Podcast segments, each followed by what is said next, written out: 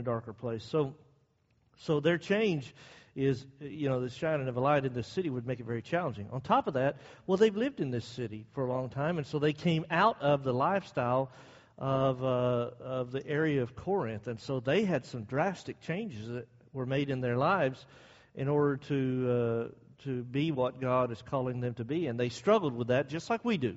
You know, we all have a past, we all have temptations that we deal with, and sometimes dragging those with us makes it, well, always makes it more difficult to live the Christian life. And they struggle with that. On top of that, they also are having problems in the church in Corinth with a huge division. And this division is like the big issue, but it's propped up with a whole bunch of little issues that they've kind of been fighting over. And as a consequence to, to those little issues, they just cannot be united. And if they can't be united, then their light's not really shining, is it? So the Apostle Paul sends this letter back to them. And in the first six chapters, primarily, of the book, what he's doing is he's dealing with the reports that he has received about the condition of the church, what's going on, why it's going on, how to fix some problem issues that haven't been taken care of. And then once you get to chapter 7, he starts dealing with a letter he has received from them that has a bunch of questions in it. They had evidently had a lot of questions they were struggling with, and so they wrote them in a letter and sent it to him, and so he starts dealing with that around chapter 7. So, what he's dealt with up to this point is uh, uh, he has talked about their division, he has talked about uh, inspiration and how that you know what he's writing to them came from God. They were these the words from God, not from Paul. He didn't select you know God gave him these thoughts and he just kind of summarized it. These really are the words God wanted him to use. He talked about church growth. He talked about changing. Uh, as we get into chapter 5, or as we got into chapter 5 on Sunday, the early part of the chapter, what he talked about was uh, the issue of open sin in the church. What had happened was there was a, uh, a, a, man in the church who was living in open uh, fornication or adultery. And in fact, this was an extreme case, even, where the, what he's involved with even included taking his father's wife. And, you know, it's bad enough that this is happening. Uh, it's bad enough that there is sin involved, but this has openly happened with the church. And so, this evidently, this man and this woman are in the congregation there. And rather than it being something that people are saying, hey, we need to help these people or we need to guide them out of, we need to correct that, they've just kind of been happy about it. It actually says they're puffed up. Uh, they ought to be sad rather than rejoicing over this. And you say, well, how could they be rejoicing over sin? Well, it's really very simple. If you look at it in our, in our world today, how many times have you heard somebody say, God just wants me to be happy? You know, and you see somebody in a bad situation and they get out of it and they get into one and it looks good, and on the surface you think, well, I'm just so happy that they're happy. When the truth of the matter is, you're looking at a you know a limited physical aspect rather than the eternal implications of that sin. You know, so he's saying, you got to fix this situation. And so he calls for them to withdraw fellowship from him. And what that means is not that you make a, uh, you know, uh, documented statement or whatever. What it means is that you make an action, which means you don't act like things are normal anymore. You know, and it's very significant the way that he, the way that he identified it. If you look there in chapter five and verse, uh, let's see, four in the name of our Lord Jesus Christ, when you are gathered together, along with my spirit, with the power of our Lord Jesus Christ, deliver such a one for Satan. He's not talking about a declaration. Now, certainly there has to be some kind of a statement made for people to all be on the same page. But what he's talking about is when the church is together, there needs to be an action together. Now, that's going to be hard for them to do because they're not together, are they? They're divided. So what he's saying is church discipline has to be something that's practiced by, practiced by the church, not by the elders or the preacher or a member or two, but by the church. And if that sounds like something, you know, that sounds kind of, in our society today, we look at something like that, that's kind of cold, isn't it? Harsh, unloving.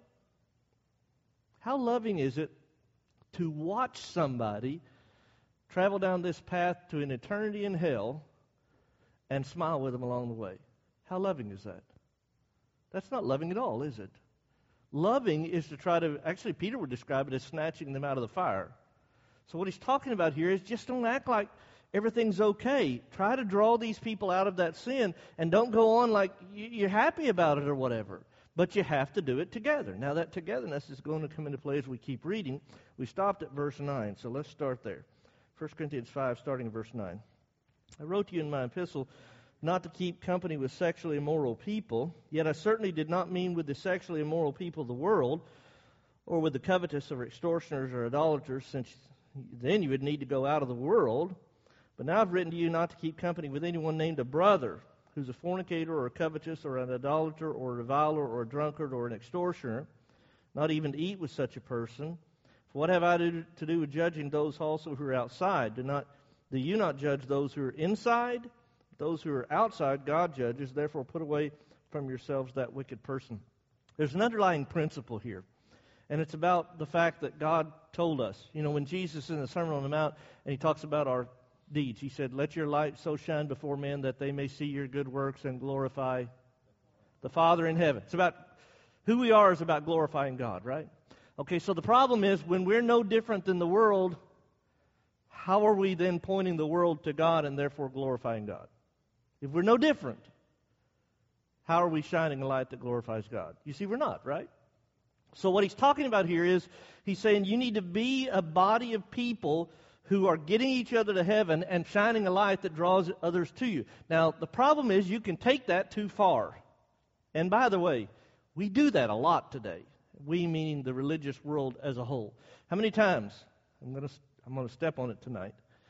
Uh, how many times do we boycott Disney or uh, I don't know ABC or or or or Home Depot or some entertainment thing or whatever? Uh, how many people? And you know, when it goes the other way, we support it. Chick Fil A gets boycotted because we don't agree with them, right?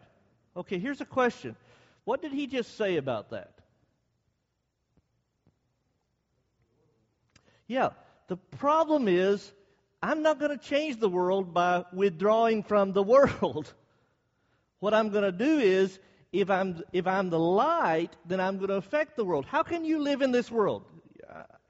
How can you live in this world? And if you want to boycott Disney or whoever, more power to you.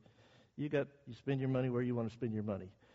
But how how am I going to change the world if I'm never around the world? I like salt. My doctor doesn't like it. My wife doesn't like me liking it. I like salt. Okay? But here's the thing it sits on this little, in this container by our stove. And when I fix my plate, I fix my plate, I look at that salt shaker there, and I say, Boy, I think this needs some salt, but I never pick up the salt shaker. How much does that help the taste of my food? What has to happen in order for my food to be the way I want it? I had to pick up the shaker, and I had to put it on the the meat or the spaghetti or the whatever, right? You actually have to put the salt on it, right? As long as it's sitting there in that jar, it's just a jar of salt, right? Okay, well, how in the world are we as Christians ever going to have an influence on the world if we are withdrawn from the world to the extent of we're not ever influencing them? We never come into contact with them. So what he says here is, look, I'm talking about, you know, this brother who's living in open sin that you don't need to be associating with but I don't want you to take that so far that you think, well, I've got my, my neighbors living the same way. So I guess I can't talk to my neighbor anymore. Or, you know, the guy that's selling meat in the market, he's living the same way, so now I can't buy meat from him anymore. And Paul says that'd be ridiculous, especially when you consider the city of Corinth. How are they even going to live in that city if they pulled themselves totally out of it? I also probably ought to add something else here. It's really easy for us to categorize and so we like to say, okay, this adultery, yeah, absolutely, we got to be prepared that, you know, we can't let that in. But there were some other things he mentioned in this same context, wasn't there? And those are things that we usually kind of put down here. You know, the big thing. Yeah, we're gonna we're gonna make sure we do the right thing with the big things, but what are we gonna do with these things down here? See, the, the big issue here is if we don't practice some type of discipline, meaning don't act like it's okay, then what we do is we allow people to continue down a path that's going to cause them to be lost. On top of that, we dim a light that's supposed to be helping God reach our world. Okay? Don't act like everything's okay. Let's keep reading. I told you I've got to speed up, so I'm not going as deep as I'd like to, but chapter 6. Dare any of you having a matter against another go to law before the unrighteous and not before the saints? Do you not know that the saints will judge the world? and that the world will be judged by you, are you unworthy to judge the smallest matters? Do you not know that we shall judge angels? How much more things that pertain to this life?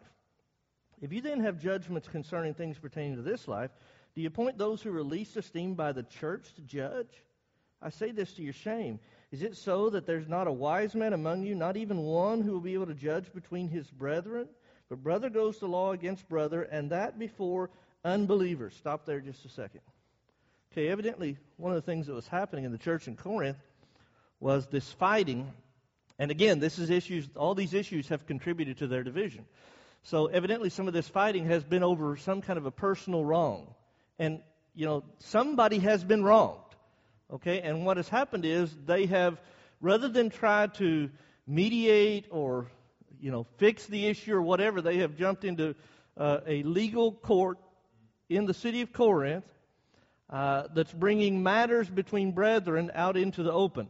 Now, you know, obviously there's a place for court systems and all of that. In fact, I think the Bible upholds the court system, not only in the book of Romans as Paul talks about the government, but Paul himself appealed to Caesar, didn't he?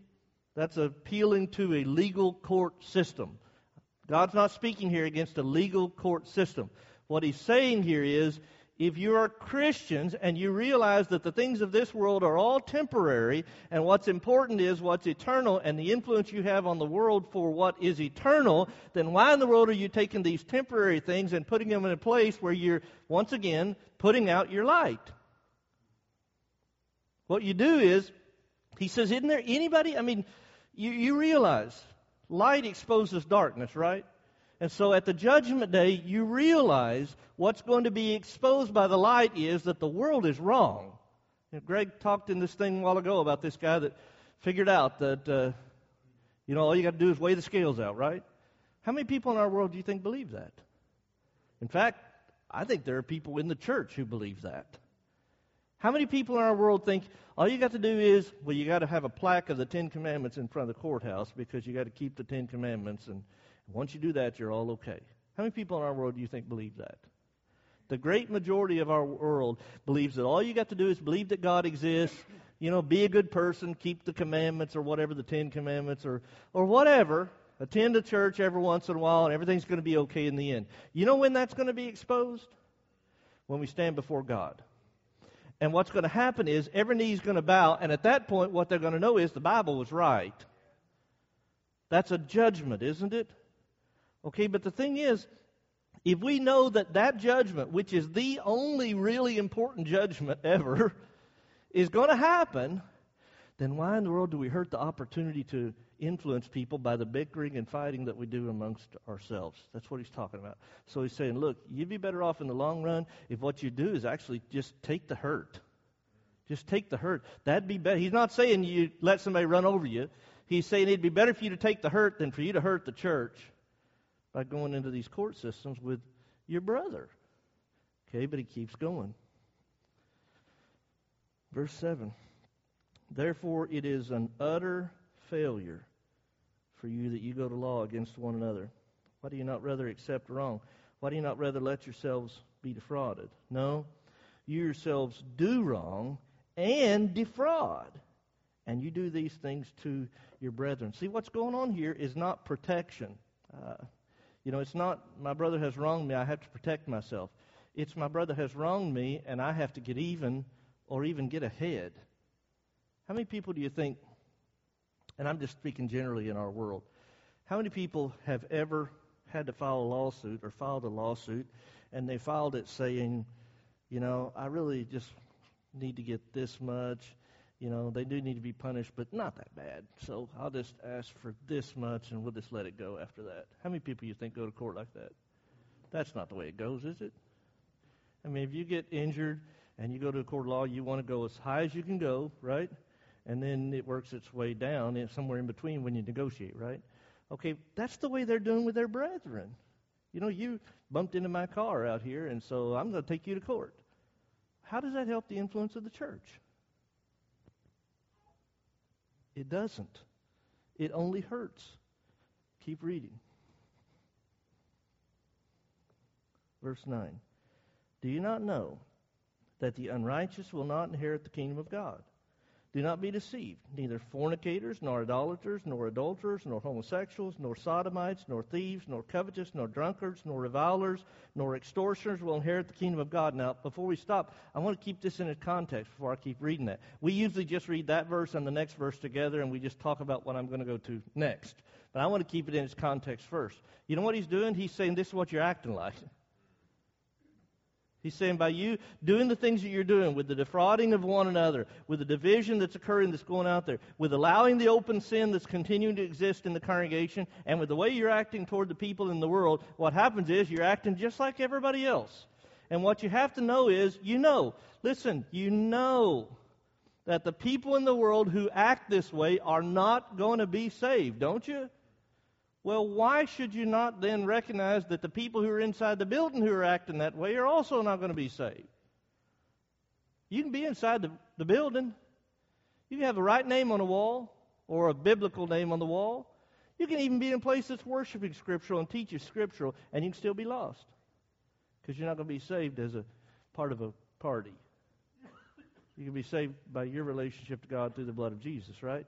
So he says, You can't live like everybody else in the world. And you saw the things that he mentioned, but I want to read it again. And I'll go ahead and read verse 11 with it now. Do you not know that the unrighteous will not inherit the kingdom of God? Well, they know that. Do not be deceived.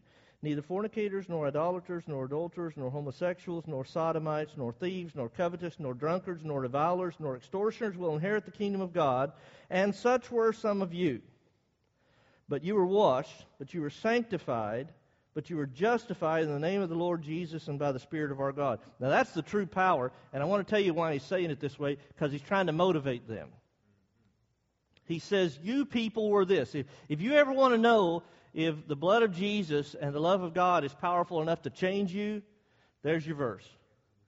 I mean, he lists off pretty much everything there we would, we would classify as a big sin, right? Like I talked about a while ago, the big sins and little sins, which I hope you know there aren't such things. But that's what he, and these things he says, you were these people. Why are you not anymore?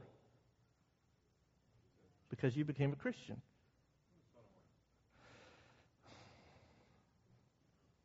Is a form of homosexuality. Yeah, it's a form. It's just like fornication and adultery are, the, are similar, but not identical. I don't want to put that on further. Such were some of you. The gospel can change you, but I want you to see what he's saying here. If you were not, if you are not that anymore, then what that means is you shouldn't act like that.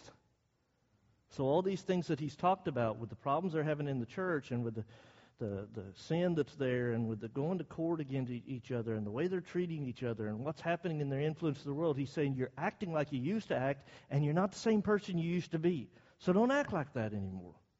Recognize that God has changed you and live like He changed you. All right, let's keep going. Now we're changing some of the topic. We're still in context, but we're changing some of it. All things are lawful for me, but all things are not helpful, or that word could be profitable, or it could be expedient. All things are not all things are lawful for me, but all things are not helpful. All things are lawful for me, but I will not be brought under the power of any. Food for the stomach, the stomach for foods, but God will destroy both it and them. Now, the body is not for sexual immorality, but for the Lord, and the Lord for the body. And we'll keep reading because he's not stopping there, but I, I want to kind of I want to keep us in, in our place here. This is actually a general principle that he's going to apply in a specific case. The general principle is not that anything you want to do is okay for you to do. That's not the principle. He says all things are lawful. So what he's talking about is all the things that God provides as things that are you can do without it being sin. Right? You see that? So anything that is not contrary to what God says we should be as Christians, he says, are things that I can be involved with. However, just because I can be involved with it does not mean that I should be involved with it. Just because I can do it doesn't mean I should do it. Now, we could apply this principle a lot of places in life beyond what we are as a Christian, right? I mean, just because you can say something to anybody, does that mean you should say it? Just because you have a freedom, does that mean you should exercise that freedom in every case? We hear a whole lot today, well, I have my rights. That doesn't mean my rights should always be expressed, should they? So, as a Christian, what he says here, as a Christian, you need to recognize you can be right with God uh, under these conditions, but that doesn't mean you should do what we're talking about here. And then he takes it further and says, even if something is not inherently sinful in and of itself, if it takes power over you, it becomes something that you should not be involved with. And then he gives the example food for the belly, the belly for food. Why was your stomach created? I mean, the psalmist said we're fearfully, fearfully and wonderfully made, didn't he? God designed us the way that we are. Why was your stomach designed? Yeah, that's where your food goes into your body and it is digested and then it nourishes throughout your body so you continue to live, right? That makes sense, right? Why are you giving taste buds? What is that how does that play into it? That's just the salt I wanted a while ago. yeah. that has to do with the fact that God loved us and put joy and pleasure into our life as well, right?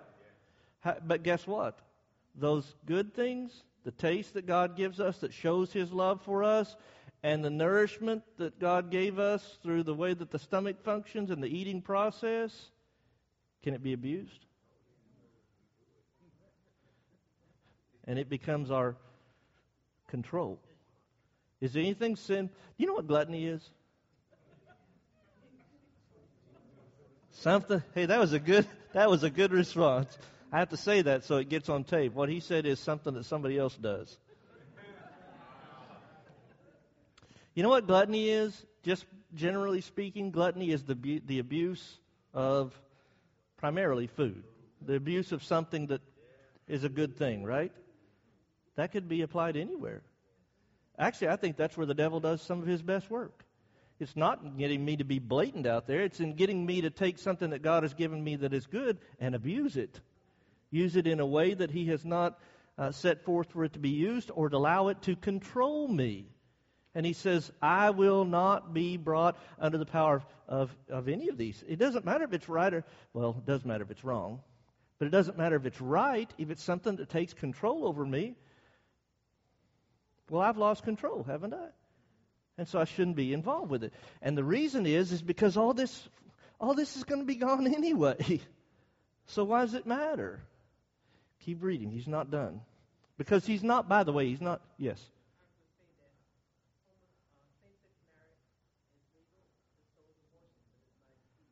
Well, that's true. It's still sinful, though. It can be legal, it's still sinful. That's different than expedient, though. Yeah, yeah an, an expedient. Yeah. I'll, I'll give you an example of an expedient before I keep going. Uh, an expedient would be, you know, God tells us to worship on the first day of the week, doesn't He? Okay, the expedient to that is we, we gather for Bible class at 9 o'clock, worship at 10, and worship again at 6. Okay, that's an expedient, which means it would not be a violation of God's law for us to move that any time during the day, right? So the elders say, listen, you know, uh, we think it's just it's just too much. There's so many things people could be doing throughout the day, so we're going to move worship to three o'clock Sunday morning. That way, we're still on the first day of the week, but we're going we're to move the time to three o'clock on Sunday morning instead of nine o'clock and ten o'clock and six o'clock. Okay, by God's commands, that should be the first day of the week, wouldn't it? Okay, that would be an expedient that we would change. Now, here's a question: Would it be helpful or profitable? No. In fact, what it would be is detrimental, wouldn't it? So that's how something that is an expedient can be abused to become something that it should not be. It'd be wrong because it would be detrimental to the Christians who are here. So that's how that expedient works. But I, but I want to tell you, Paul's concern here is not food. Okay? He talks about food, he talks about the stomach. He's just using something that they understand. And the reason he's using it is because he's going to go back to this problem that they're having with sin in the church and with their activities. There's something deeper here. Let's start in verse 14. Well, let me back up again. Food for the stomach, the stomach for foods, but God will destroy both it and them. Now, the body is not for sexual immorality, but for the Lord, and the Lord for the body. And God both raised up the Lord and will also raise us up by his power. Do you not know that your bodies are members of Christ? Shall I then take the members of Christ and make them members of a harlot? Certainly not. Or do you not know that he was joined to a harlot is one body with her. For the two, he says, shall become one flesh. But he who is joined to the Lord is one spirit with him. So here's what he says. Here's the attitude he's trying to uh, trying to correct in the church in Corinth, and desperately need needs to be corrected today. Uh, if I have a desire for something, and God created me this way, then I ought to be able to fulfill that desire, right? God made me this way. Nobody's ever heard that argument, have you? God made me this way, and so I, I just live this way. Now, I'll use a simple illustration. Uh, you know, God made me without a filter. So I just speak without a filter. Okay, does that make it okay for me to speak without a filter? Just because my personality maybe is that way? No, what happens is that just means it's something I got to work harder on, right? You know, that's the simple illustration. But what they were saying is we have these desires that God gave us, which He did, by the way, and so we can fulfill them. We have a desire for food. God gave us the desire for food. We just eat all we want to eat, right? Okay? But that wasn't their argument. God gave us these intimate desires. And since He made us the way that He made us, and He did tell us He made us male and female, didn't He? And there's a reason for it. And not only that, but it goes back to the example that He gave with the eating. He also gave us pleasure in this relationship, didn't He? And not just for procreation, but for the ability to be one together as a husband and wife. Did He not give us that relationship? And so He says, or their argument is, since He gave us all this, then we'll just fulfill it however I want to. And He says, you got a problem. And the problem is, yes, God did give us the relationship, but He also He also gave us a a range and a place to fulfill the relationship.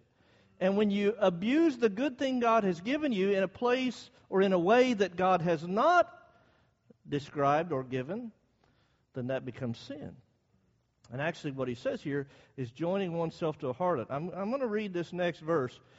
This is one of these verses that really, uh, well, the next couple of verses, actually, I'm going to read. These are. Uh, uh, these are verses that bother me immensely because they're verses that we, we generally speaking in the religious world, abuse. We take them way out of context. I'm going to tell you my principle, my belief.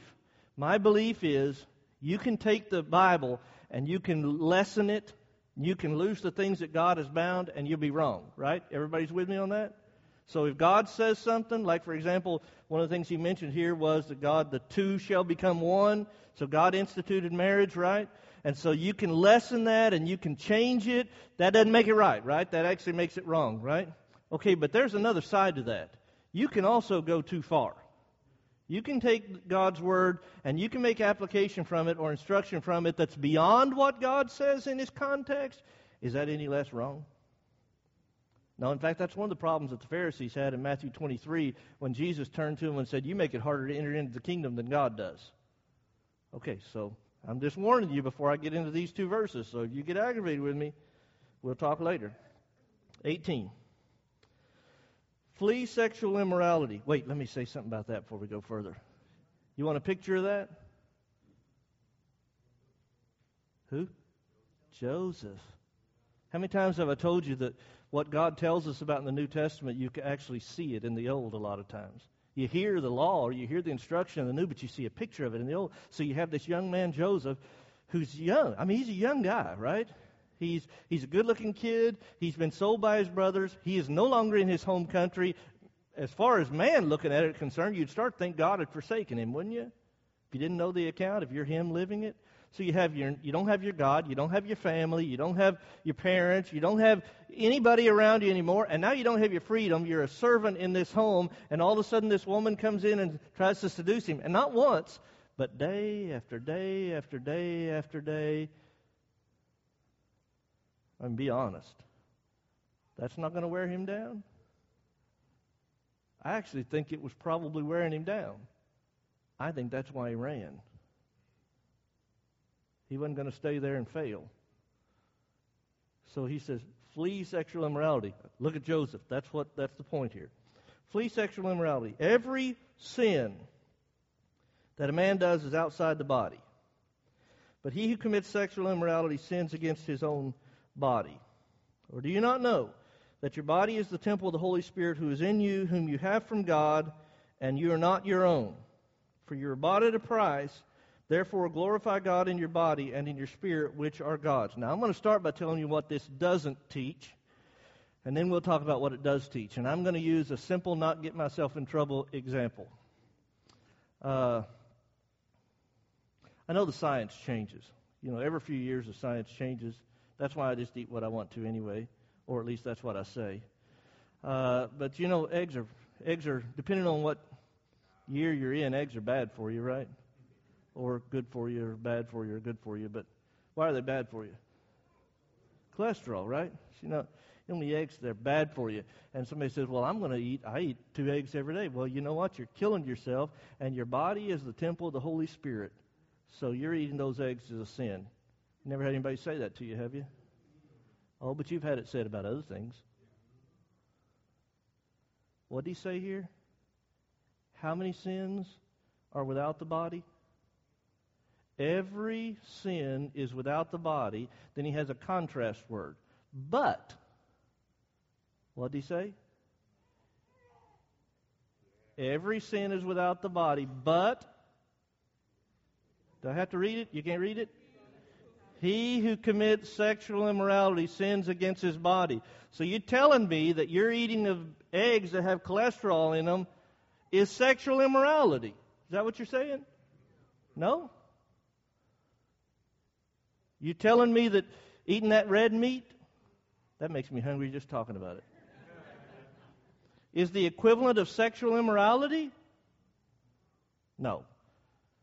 So don't take this passage that says the Holy Spirit's in you and you're in the you're the temple of the Holy Spirit and say anytime you eat anything or do anything that in any way somebody has said is wrong makes it a sin, then they're equating that to sexual immorality. And that's just not true, is it?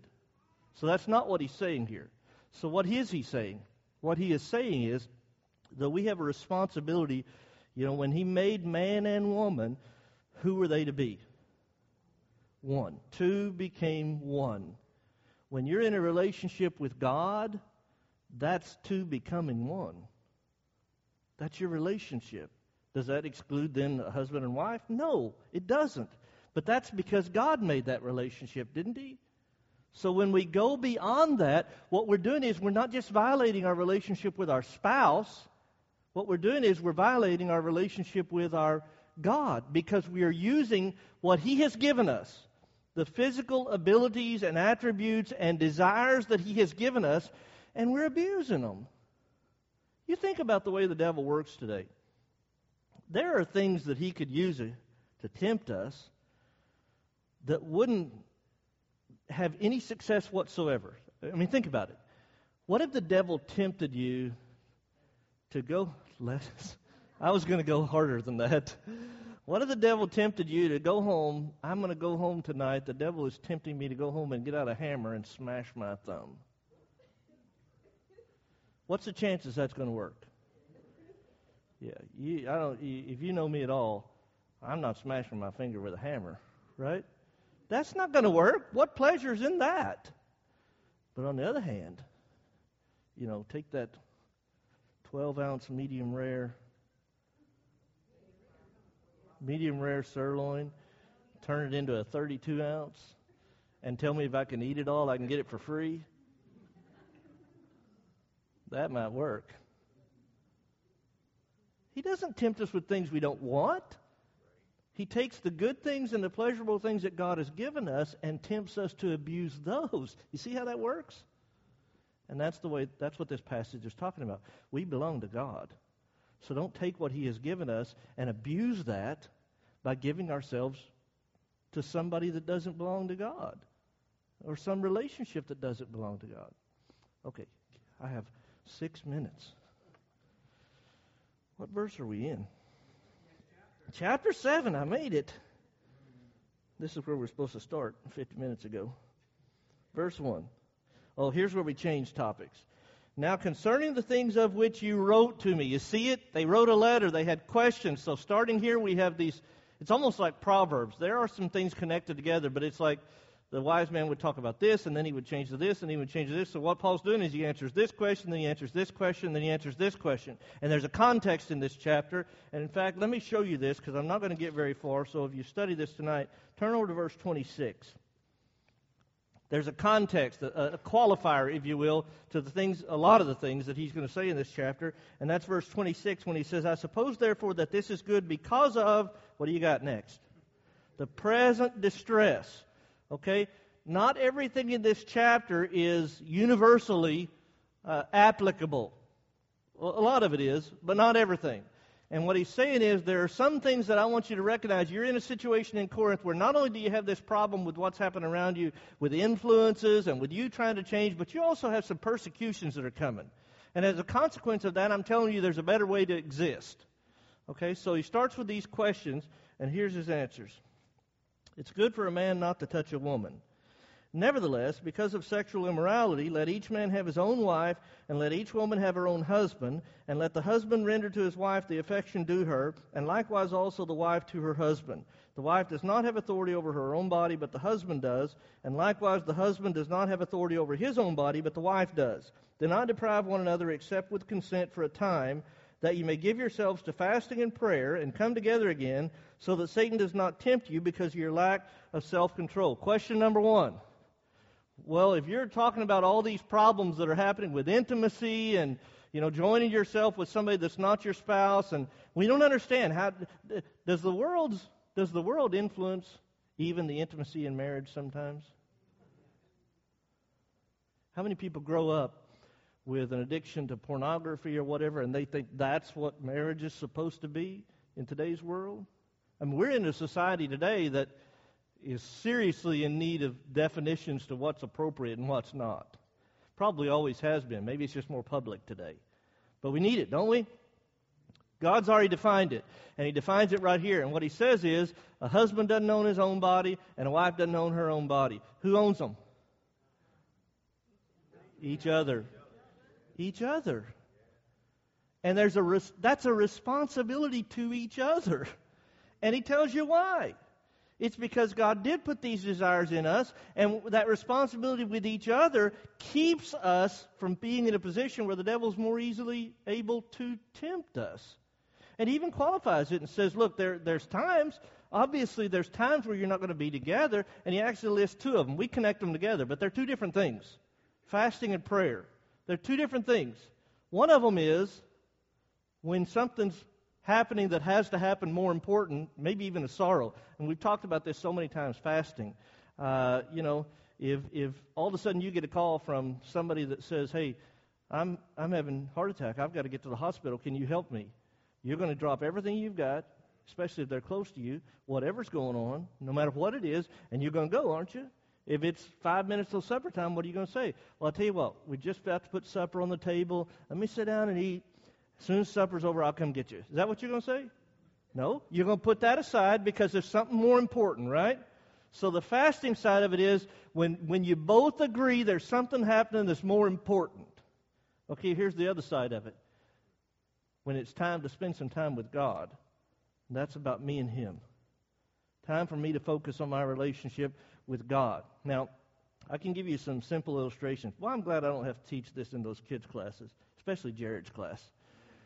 Uh, let me give you some simple illustrations. Uh, mission trips. Okay, you go on a three week mission trip, it's a long time, isn't it? Why would you do that? Why would you leave your spouse for three weeks or however long you go on a mission trip? Why would you do that? It's a relation. It's about service and relationship to God, isn't it? Is it worth giving up the flesh for a little bit of time to do that? Okay. And the same thing is true with the fasting side of it. What he's saying here is there are, there are responsibilities you have to each other, however that's fulfilled. There are responsibilities that you have to each other. But recognize that when that's not being fulfilled, it needs to be for one or two reasons. There's something vital happening that needs your attention first, or you really need to work on your relationship with God. Okay, I'm gonna I'm out of time. So I survived through that part. I guess we'll pick it up there on on Sunday. Let's close with a prayer. Father, we're so thankful for the opportunity to be here tonight, and we're so thankful for your word to guide us.